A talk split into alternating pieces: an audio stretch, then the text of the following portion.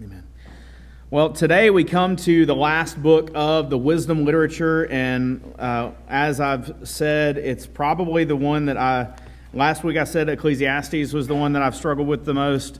Uh, this week I will just echo and say that it's probably now this one that I'm I've struggled with the most, and you'll understand why in a moment. But, uh, but if you're, if you're just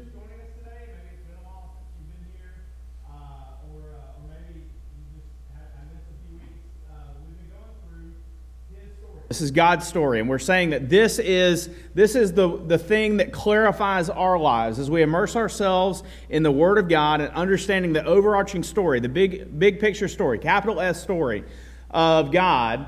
Then, as we understand His story, it clarifies our story. Okay? It clarifies our story. And we've, we've talked about Scripture as uh, like glasses you put on. And I'm, I'm, looking at a lot of you, a lot of you wearing eyeglasses. I just recently had to order new eyeglasses, uh, and, and my vision's like super bad. Like I've got to have like the high index, triple coated, you know, not just scratch resistant, but, but the one that like make it's they're like that thick to start out with, and then they go to that. Then life would be a blur. And for many people, for many Christians, life is a blur. Daily life is a blur because we are not looking through the lenses of God's Word. If we would look through the lenses of God's Word and we would apply God's truth to our life, then things would become clearer. And that's the goal of this year, is to understand His story so it would clarify our story. And we've been going through the, the wisdom books. And what we've seen out of the wisdom books is that, that Israel in the Old Testament was called to walk a path, a path of righteousness, a path of life, a, a path that was not a path of folly or foolishness, but a path of wisdom and fear of the Lord. And when they didn't do that, they were choosing death and destruction. But when they did choose to walk on that path, they were led to life and peace and success.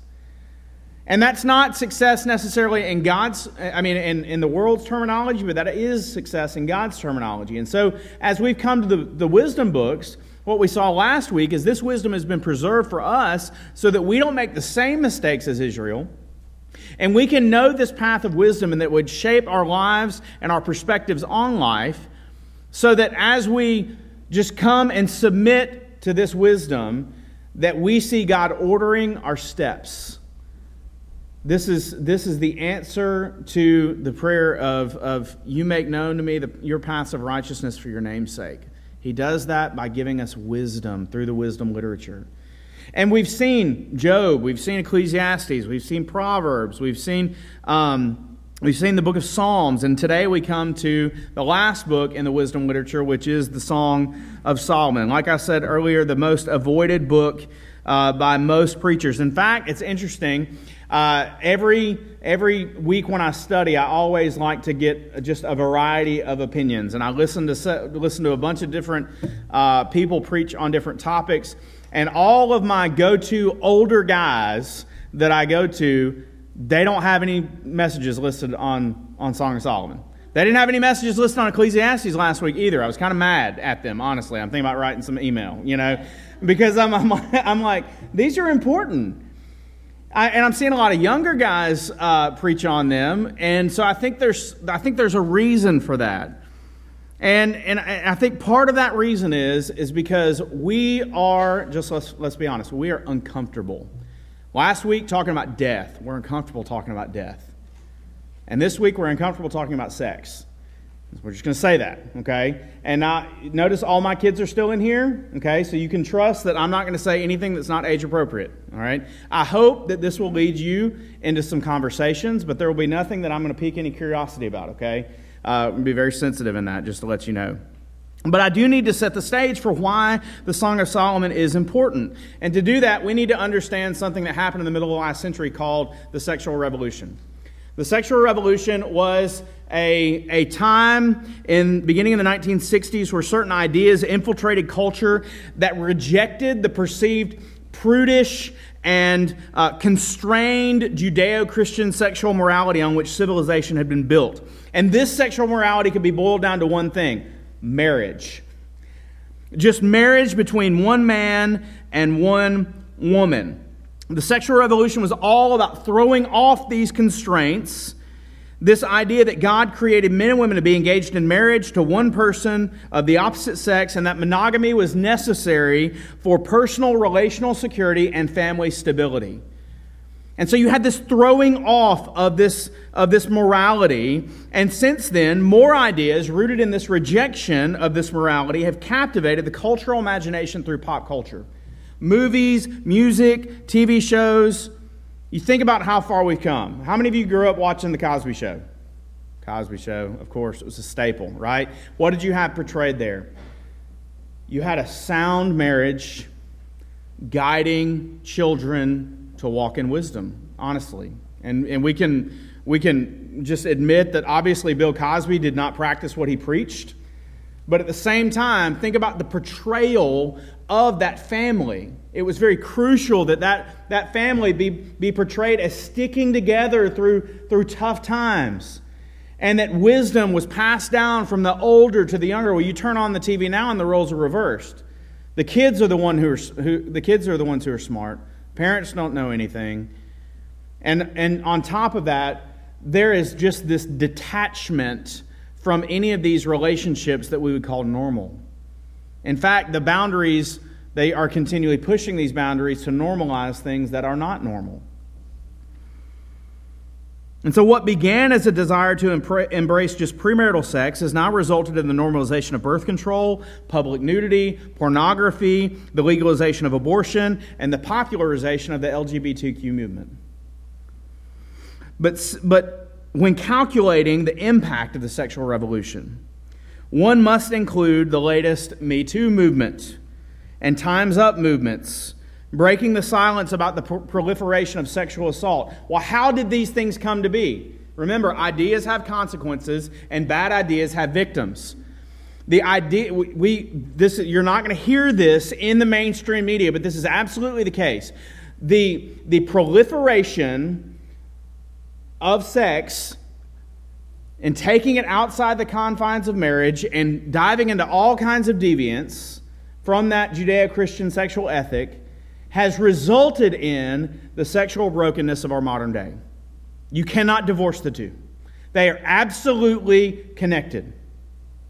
And it's great that these things, the, the these movements are, are, are identifying people who, uh, who have been notorious abusers even as we've been journeying through God's Word, we have not ceased to say about the people in the book of Judges or about Solomon or David to call them what they were. They were at times immoral people. And we don't need to follow those examples. We need to learn negatively from those examples. And we need to be a people who, who say, no, we have, we have a, a morality that is not just abstract. It's not just something that's out there, but it's something in here and it's something in here. It's something we live by. And we need to rejoice when justice is advanced in the cause and in the face of uh, what the sexual revolution has brought us. But you, you've got to admit, there has been a fundamental breakdown of male and female relationships in the workplace and in every other area of life because of the sexual revolution and the distrust and the assault that has come about because of that distrust. You think about it. Just a couple years ago, you've heard me say this before, we were mocking Mike Pence for following something called the Billy Graham rule that he would never eat or be in a meeting with a woman that was not his wife alone. And he was just mocked in front of the media for that conviction.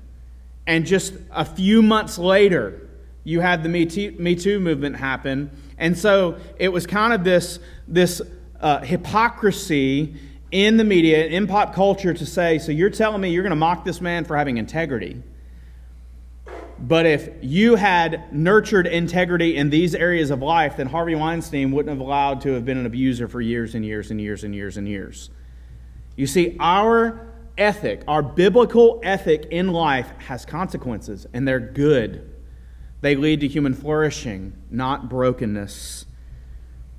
But we don't need to just, just, just stop there because the fact is, is that the Me Too movement and all these other kind of things are just kind of, I mean, let's face it, they're out there, right? They're, they're happening in other realms of society. But what you need to realize is that one of the ways that the sexual revolution threatens you as families is in the fact that if your child has an unfiltered or unrestricted uh, device, such as ta- an internet connected tablet or a phone, that they are literally, and hear me now, parents, they are literally one click away from hardcore pornography. And if you don't know how to uh, get your kid's device to where it's, it's restricted from that kind of content, please come and talk to us. Uh, and I say us being your pastors. Because me, Philip, and Tanner have specific experience in helping families, because primarily our own families, right? Helping families understand how to navigate uh, being a parent in a digital age. You might be an analog parent in a digital age, and if you are, then I've got good news for you. The second weekend in August, uh, we are going to be putting on a conference called Being an Analog Parent in a Digital Age. And it's all about helping you as, as, as families Understand how to protect your kids from the sexual revolution coming into your home through mobile technology. Because many people are just, they're uneducated about how to do this, and it doesn't need to be that way. And if you're a grandparent and you've got kids who are giving their kids uh, technology, and you don't know if it's, if it's restricted, then start that conversation because their innocence is too precious to be lost because of our carelessness. You hear me? It, we, we must be diligent. And so, uh, this particular consequence of pornography, it, you may not have been aware of it, but just two months ago, it caused the state of Florida, the representatives from the state of Florida, to declare pornography a public health crisis because they they're tracing it back to the breakdown of manhood, to the breakdown of families, to a higher divorce rate and a higher sexual assault rate. And so this is, it's near us. It's not just out there, it's here. And it's getting worse because even this week, as uh, Representative Cory Booker, who is uh, a senator from, or a Senator Cory Booker, who's a senator from New Jersey, was talking to CIA, CIA Director Mike Pompeo, uh, he was not asking him, What are you going to do as the nominated Secretary of State? What's your foreign policy? Going to be? Instead, he was targeting Mike Pompeo's biblical sexual morality and asking him all of these questions that had zero to do with being a Secretary of State and everything to do with what he believed as a Christian, and specifically what he believed in this area. And so, while we can talk about what's out there and we can protect our own homes, we need to recognize that we are in an increasingly hostile environment for what we are going to talk about today. And so, what do we do? What do we do as people who want to say, this book guides my life, my family's life, every area of my life? What do we do to a culture that says, well, you need to keep that to yourself? Well, I will tell you, I don't think that preaching, especially in this area of what we're going to talk about today, is where we should start. But instead, we must start church by living it. We must start by telling a better story and modeling that story for this culture to see because there is brokenness when you walk on the path of destruction, but there is life when you walk in the path of wisdom, which is what the Song of Solomon would portray for us. And this biblical view begins with the celebration of the idea of sexual intimacy and the human need for relationships. And that's exactly what Song of Songs is all about. Now, you will hear me refer to it as the Song of Solomon or the Song of Songs interchangeably because of verse 1 in chapter 1. Look at it. It says, The Song of Songs, which is Solomon's. Okay? And so let's talk a little bit about this book. Well, first of all, you need to know that this book uh, is. Uh, it's got some very provocative themes. I'll just put it that way. Did you know that uh, Hebrew men under the age of 30 were not allowed to read the Song of Solomon unless they were married? That should tell you something, okay? Um, they were not allowed to read it. Jewish interpreters were so uncomfortable and unsure how to fit it in the canon of Scripture that they commonly interpreted it as an allegory representing Israel and God. They just wanted to totally ignore the, the plain reading of it and just say that it was about Israel and God. And this actually led Christian, uh, early church fathers, uh, Christian uh, Bible commentators to do the exact same thing and say that it was about Christ and the church. It can't be about what it talks about because that's just grody, right? I mean, Let's just be honest. That's what they were saying in our in our contemporary language. They, they were very uncomfortable with it, very very much like we are. And so they just said, well, it can't be about what it's talking about. It must be about something else. And you'll get a big kick out of this because this led uh, an early Christian commentator named Origen, when the man in the Song of Solomon is describing um, how well endowed his wife is, y'all, y'all get what I'm talking about, that they said that those two things represented not her, but they represented the Old and New Testaments. Miss Mar- Thank you. Miss Margie gets it. like, I'm thinking, wow, you really must not want to talk about it to go there. That's not, we're not talking, he's not, he's not describing the beauty of his wife. He says, well, no, that, that can't be about that. It's about the Old and New Testament. Okay. That, we, we, can't, we can't do that. We have got to resort first and foremost to a plain reading of what it is, as uncomfortable as that may be. Because once again, why did the sexual revolution come about? Because Christians were, in some sense, afraid to talk about it. We were afraid to just embrace what was being said in this book, and so we chose to interpret it differently. What if we had just said what it says and celebrated what it celebrated? What if we just embraced that for ourselves and our own marriages and enjoyed what God has intended for us to enjoy, and then maybe people wouldn't have looked at us as if we were trying to say, well, you know, that's dirty and this is better. That, that this, this whole idea of we can't, we can't talk about sex, we can't talk about these things because that's dirty, that's something that's bad. It's not bad. And that's what the Song of Solomon is wanting to tell us this morning. It's not bad. It's something to be celebrated because God is the creator of it. And we need to understand how it fits in with the framework of a biblical worldview. Not try to interpret it first and foremost allegorically, but to celebrate it for what it is itself celebrating. And so that's where we get into this idea of the Song of Songs, which is Solomon's. Now, the idea of it being called the Song of Songs is kind of like it's a Hebrew way of saying it's the greatest thing. So 1 Kings chapter 4, verse 32 says that Solomon wrote over a thousand songs, 1,004 songs to be exact, and that this was better than the 1,003 other songs that he wrote. And I will say this if he really indeed wrote it, because we know, uh, looking at the book of Proverbs a couple weeks ago, that Solomon was not just somebody who spouted off this wisdom, but Solomon actually collected this wisdom as well.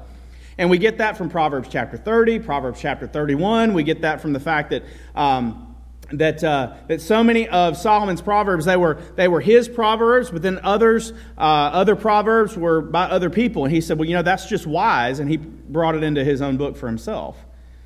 And so Solomon could have very well been looking at uh, somebody else's love and chronicling it, or he took their poems and made them his own in this book, made made their song his song in this book. And the reason I say that that's at least a possibility that we should, we should allow is because uh, this, this word or this uh, phrase here, which is Solomon's at the end of verse 1, it could mean that Solomon commissioned it. It could mean that Solomon cataloged it. It could mean that Solomon observed it. And it could mean that he wrote it. But one of the reasons I struggle with the fact of why he wrote it was the fact that Solomon didn't just have one wife. And this was where we call Solomon. Solomon was just way off the rails of the, on the, of the crazy train because Solomon had 700 wives and 300 other companions, right? Solomon was not, was not exactly uh, somebody that we should exalt in terms of biblical covenant marriage. But the people in the Song of Solomon, they're the only ones in each other's eyes. there is nobody else for the man in Song of Solomon or Song of Songs. There's nobody else for the woman in these poems. They are for each other. There's nobody else in their romance. And so that's one of the things that kind of makes me lean towards this, this thought that maybe, maybe Solomon just saw this love and maybe he regretted the fact that he had gone this route of political marriage, like we saw in 1 Kings chapter 3 when he married the daughter of Pharaoh and then went on and on marrying people for political strategy. Maybe he maybe later on in his life that he looked back and he regretted it and he observed the love of these two people and he said, I wish I'd gone that route. I mean, how, how often do people do that when they walk on the path of destruction? They have a moment in their life, a moment of clarity, and they look back and they say, Man, I've gone wrong, and I don't even know how to get back right. I think there's, there should be some allowance for that. Because what is celebrated in the Song of Songs is biblical covenant marriage. It is, it is the idea that God created us for relationships that involve sexual intimacy between a committed husband and wife and that those relationships are part of God's design for us. And so that's, that's the first thing we need to consider. We need to consider the, the fact that Song of Songs is part of the wisdom literature for us. And if it is, if this wisdom literature is a path of wisdom that God wants us to walk in, then obviously the themes of Song of Songs are something that we should understand within the framework of a biblical worldview. And so we talked about these three other books Proverbs, Ecclesiastes, and Job as three different perspectives on living the good life. And we think, well, the other two uh, wisdom books, Psalms and Song of Solomon or Song of Songs, are just kind of thrown in there because they're not Proverbs, Ecclesiastes, and Job. But no, these two books go together very intentionally. Because think about it. Let me ask you this question. When God created Adam and Eve and he put them in the garden, what were the two relationships that Adam and Eve enjoyed? A relationship with God and a relationship with each other right? What do we find in the book of Psalms? We find a guide about how to pray and commune with God with hope. That's what we find in the book of Psalms. By no accident. What did Adam and Eve enjoy before sin entered the world? A relationship with God where they walked with Him in His presence. And then what do we know about the fact that they were in the Garden of Eden together, together, that God married them. And that at the end of Genesis chapter 2, there's that line put in there that, that uh, a man shall leave his father and, the, father and mother, and he shall uh, cleave to his wife, and the two shall become one flesh. So the two relationships that were present in the Garden of Eden before sin ever entered the world were relationship with God and relationship between a husband and wife. And what do we have in Psalms and the Song of Songs? We have a relationship with God celebrated and in the Song of Songs, we have a relationship between a husband and wife celebrated. And so there's, there's no doubt that this is God's wisdom for us. That God established this relationship between a husband and a wife. God established these, these ideas of pleasure, romance, intimacy, and oneness. And it is His design for us to embrace these as part of healthy marriage relationships with our spouses. And so let's few, spend a few minutes exploring these themes that are found in the Song of Solomon? Well, first of all, you need to know that the Song of Solomon is filled with descriptive language. Interesting descriptive language at that. And FYI, I know uh, I, have joked with Hayden and Garrett uh, in, uh, in our college class this morning. The, these pickup lines are not necessarily transferable uh, from the Hebrew culture to ours. Uh, Garrett, don't don't say that, uh, that that a woman's nose is like the Tower of Lebanon. That that that her teeth are like a flock of sheep grazing in the field. I mean, that, that might work. You might be want you might want to give that a try, but I'm just going to warn you that might not produce a result. Uh, that's just free advice, brother. That, that just you might not want to go that route. Okay. But, but these, these were not necessarily meant to be primarily. I mean, that, this, this is a, a little picture that somebody actually made uh, based on what they say about each other, right? And so, uh, you know, your eyes are like doves, and your neck is like uh, the stone wall of Jerusalem, and all these other kinds of things. Hey, they're, they're, not, they're not Christian pickup lines, okay? We don't need to treat them like that. But this language is very, very descriptive for a reason. And that is because God designed us as physical beings to be attracted to people physically. God designed us as physical beings to be uh, uh, uh, attracted to people physically. In fact, uh, y'all have heard about how, how Eve was named, right? When God took Adam's rib out of him and he made Eve, he formed Eve. When, when God presented her before, before Adam, Adam looked at her and said, Whoa, man, right? Y'all heard that? That's okay. Some of y'all get that. Uh, that I mean, that there is this idea that God created us and God created the idea of attraction. And if you read the book of Song of Songs, that's what you get. You get this idea that Physical attraction is part of life, it's part of healthy relationships. And yet, just like we've talked about the four biblical plot lines of the Bible creation, fall, redemption, restoration as God created us to be physical creatures attracted uh, to other uh, people physically, the fall has distorted that. And the way that the fall has distorted that is it's made us not is it's made us only care about the physical. And if you look around this around you in the world, that's exactly what we see. I mean, there, there are whole websites dedicated to just the evaluation of somebody's physical characteristics websites that made a lot of money just because of that very principle, because there's something wrong in humanity that we would treat another person a different way just based on the way that they look physically. That was never God's design, even though God created physical attraction.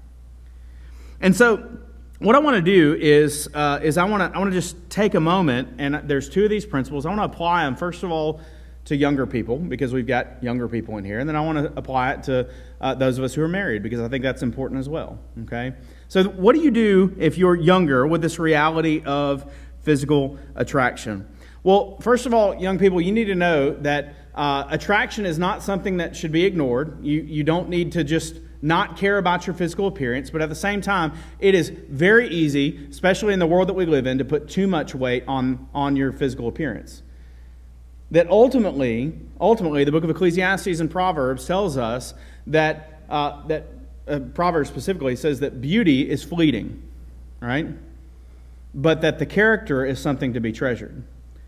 That if you've got a good character, if you are, if you are becoming more and more and more like Jesus, that ultimately that is going to attract the kind of person that you want to attract.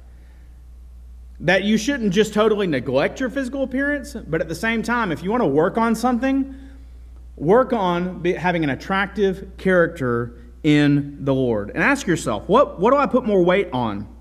Evaluating a person based on their physical appearance, which is very prominent uh, among teenagers today? Or am I interested in truly knowing somebody? Because it is vanity and foolishness to care more about external beauty, beauty than internal character. Don't be fascinated with the idea of attraction because God designed you for this. It is not evil. It is, listen very carefully. It is not evil to think that somebody is beautiful or handsome. The moment that it turns evil is when you begin to evaluate people solely upon that characteristic. So you hear phrases like this Well, she doesn't look good enough. I'm not even going to go talk to her. Right? That listen, that, that, that basing, uh, evaluating somebody, treating somebody differently because of the way that they look is wrong in every case. We don't, we don't need to be those type of people. We need, to, we need to recognize that the heart should be the most beautiful thing about somebody. And what we find all too often, not just among teenagers, but among adults, is that we're willing to compromise on the heart if the looks are good. But the problem is, is that when you uh, when you enter into a relationship like that, you need to recognize uh, that that there's danger there, right? Because the heart always dominates; it always comes out. And so, if a person they may, they may look beautiful on the outside, but when their heart comes out, that's what you're really going to be married to if that's the route you choose to go. It's it's kind of like. Um, uh, there's some, uh, some, some radio hosts that I listen to, uh, Rick and Bubba. They say it is very possible uh, to out crazy your fineness. You hear what I'm saying? That it is very possible to out crazy your fineness. Your heart always comes out. So, what should you be working on? Because let me tell you, when you're 65, and this is where the advice to married couples comes in. When, you, when, you, when you're getting older, right? Not everything's the same as it used to be. And if marriage is first and foremost about physical attraction, and it's not about knowing the person, which let's remember what did, what did the Bible use in the old King James to talk about Adam and Eve? That he knew his wife? God created human beings to unite. And when you just try to take one part of that unity and strip it away from the other unity, the other unions that need to take place, if you just if you're just so worried about physical appearance that you're not cultivating godliness in your heart, then that is that is a recipe for disaster in any marriage. If you become so uh, infatuated with external physical appearance that the heart is meaningless or that your heart is meaningless, then you're headed down a path of destruction. And so, what does this say specifically, though, to married people? Married people, the covenant of marriage is a license to enjoy one another. You hear me? The covenant of marriage is a license to enjoy one another, and that is exactly what we see in the Song of Solomon. Physical attraction is God's gift to those who have committed themselves in covenant marriage. Do not be ashamed of that. It's between you and your spouse and the Lord. Nobody else is to enter into that union, but enjoy one another in that union. Physical, physical attraction is enhanced by unseen connections of emotion and spirituality. Love is an action, it is not an accident. If you want better romance in your marriage, it happens by intentionality. So choose to serve and love. So that is the reality of physical attraction. The next thing we see is the intensity of desire the intensity of desire. Throughout the poems and the Song of Songs, there is a constant longing that the man and the woman have for one another, and this is no accident. Men and women have been created in a complementary manner in every way. We were made to fit together physically, spiritually, and emotionally. And this is ordained of God. And it manifests itself as a longing to be together. And we see this all throughout, especially the first three chapters. You see the, the woman crying out uh, for her man, and the man crying out for his woman. And you, just look in, in uh, Song of Songs, chapter 3. Look at chapter 3. Uh, and you see chapter 3, uh, verse 2. I, ri- I will rise now and go about in the city, in the streets and in the squares. I will seek him whom my soul loves. I sought him, but found him not. The watchmen found me as they went about in the city. Have you seen him whom my soul loves? Scarcely had I passed them when I found him whom my soul loves. I held him and would not let him go. One of the things that is celebrated in the Song of Songs is the intensity of desire. And young people, guess what? God created us with desire, but because of sin, our desires have been corrupted and cannot be trusted. Our desires have been corrupted and cannot be trusted. Look at verse 5. She says, I adjure you, O daughters of Jerusalem, by the gazelles or the does of the field, that you not stir up or awaken love until it pleases, or until it is appropriate or right so, what does that mean? It's the best illustration I could give you of the portrayal of love in the Song of Solomon. Think about fire. If you have fire in a fire pit or in a fireplace, there's so much you can do with it, right? It's life giving, it can keep you warm, you can cook food over it. But the moment that you let that fire get out of that fire pit or that fireplace, what happens? Destruction. Young people, God has designed you to be creatures of desire, but your desires need not be trusted. Instead, your desire, desires need to be reined in by the Word of God and by submitting to His will. And as you submit to His will, desire can be a very good thing, especially as you come into the context of marriage. Desire is a very good thing. But if you engage in are intimate with somebody outside of the context of covenant marriage, just like that fire getting outside of the fireplace, it will destroy. It will destroy everything. It will destroy your respect for the other person. It will destroy uh, your own, it could destroy your own health. It will destroy the security and wholeness that God created sexual activity to, uh, to promote. It will lead to selfishness. It will lead to objectification. And that is exactly why our society is as sick as it is today, is because it has been taken outside that context. And so don't awaken desire until it's right. Another illustration I use often with, uh, with young people is don't go shopping with no money, right? You, uh, you go to the mall or you go to the store and you know you can't buy anything. You don't have any money in your wallet. You don't have any money in your pocket. And, uh, and you find something that you really, really, really, really, really, really, really, really, really want. Well, first of all, if you know you can't buy it, don't go in the store. Okay, apply that to dating. Okay, please. Uh, if, if, you, if you if you know you don't need to go, if you know that you don't need to go to a specific place in a relationship, then don't put yourself in a position to go there. Okay, just put it as plainly as I can. But if you're if you if you go into a store and you find something you want, but it's not the right time, what are you going to do? You're going to go and you're going to say, hey, "Can you put this on hold for me for seven years or so?" You know, don't go shopping with no money. Don't enter into these kind of relationships where you're just like, I love you. Let me, I love you. I love, I love you. And it's like, really? Do you really? Be very careful about that. And you want to know one of the best ways to be careful about that? You see, all throughout my Bible, I have uh, where it says, you know, like she said this and he said this, and you come to these places where it says that others said this You need some very well developed others in your life. Godly people who love you, who can look at you and say, You're saying you love that person, but they are definitely not right for you. You, need, you, you, don't, you don't need to go there. Because in a multitude of counselors, there's safety. You need people in your life who can say, Hey, listen, you're, you're, you're, you're being driven right now by emotion, unrestrained emotion.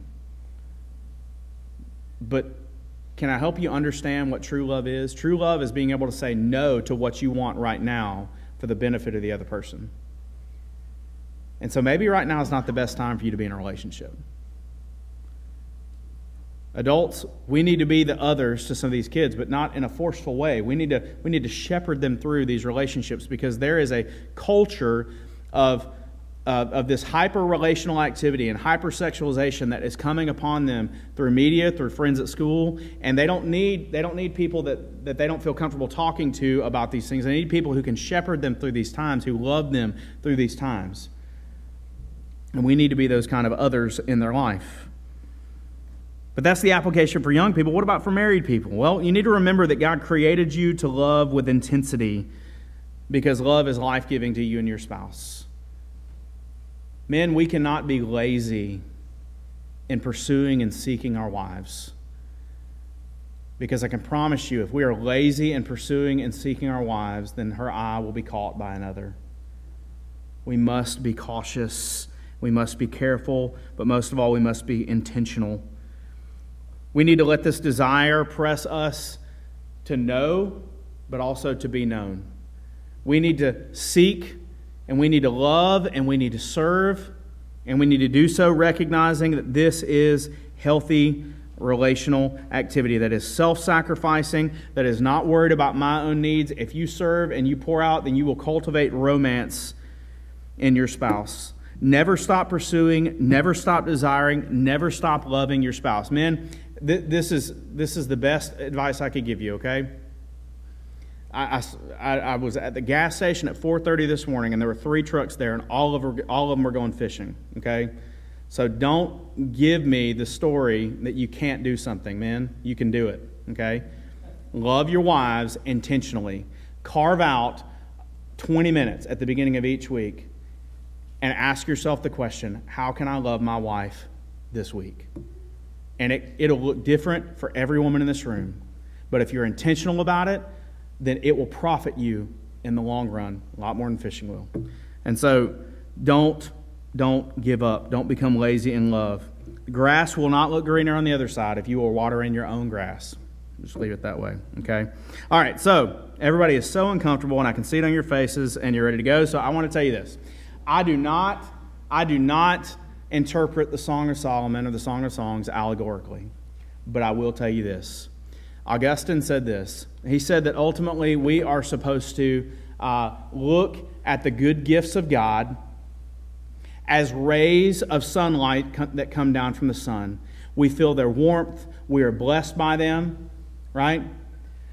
But we don't praise the ray, we praise the thing that is giving the ray, giving the warmth. And so recognize that God created you for relationships, that God gave you relationships in your life for a purpose. But ultimately, ultimately, it's so that you can understand the love of God more, that you can understand uh, the, uh, the security that God wants you to have more in a relationship with Him. And this is, this is where I want to end. Not everybody in this congregation is married. Some of you are in a season of singleness, or some of you, God's called to be single for the rest of your life. And let me say this very clearly you are not deficient because you're single.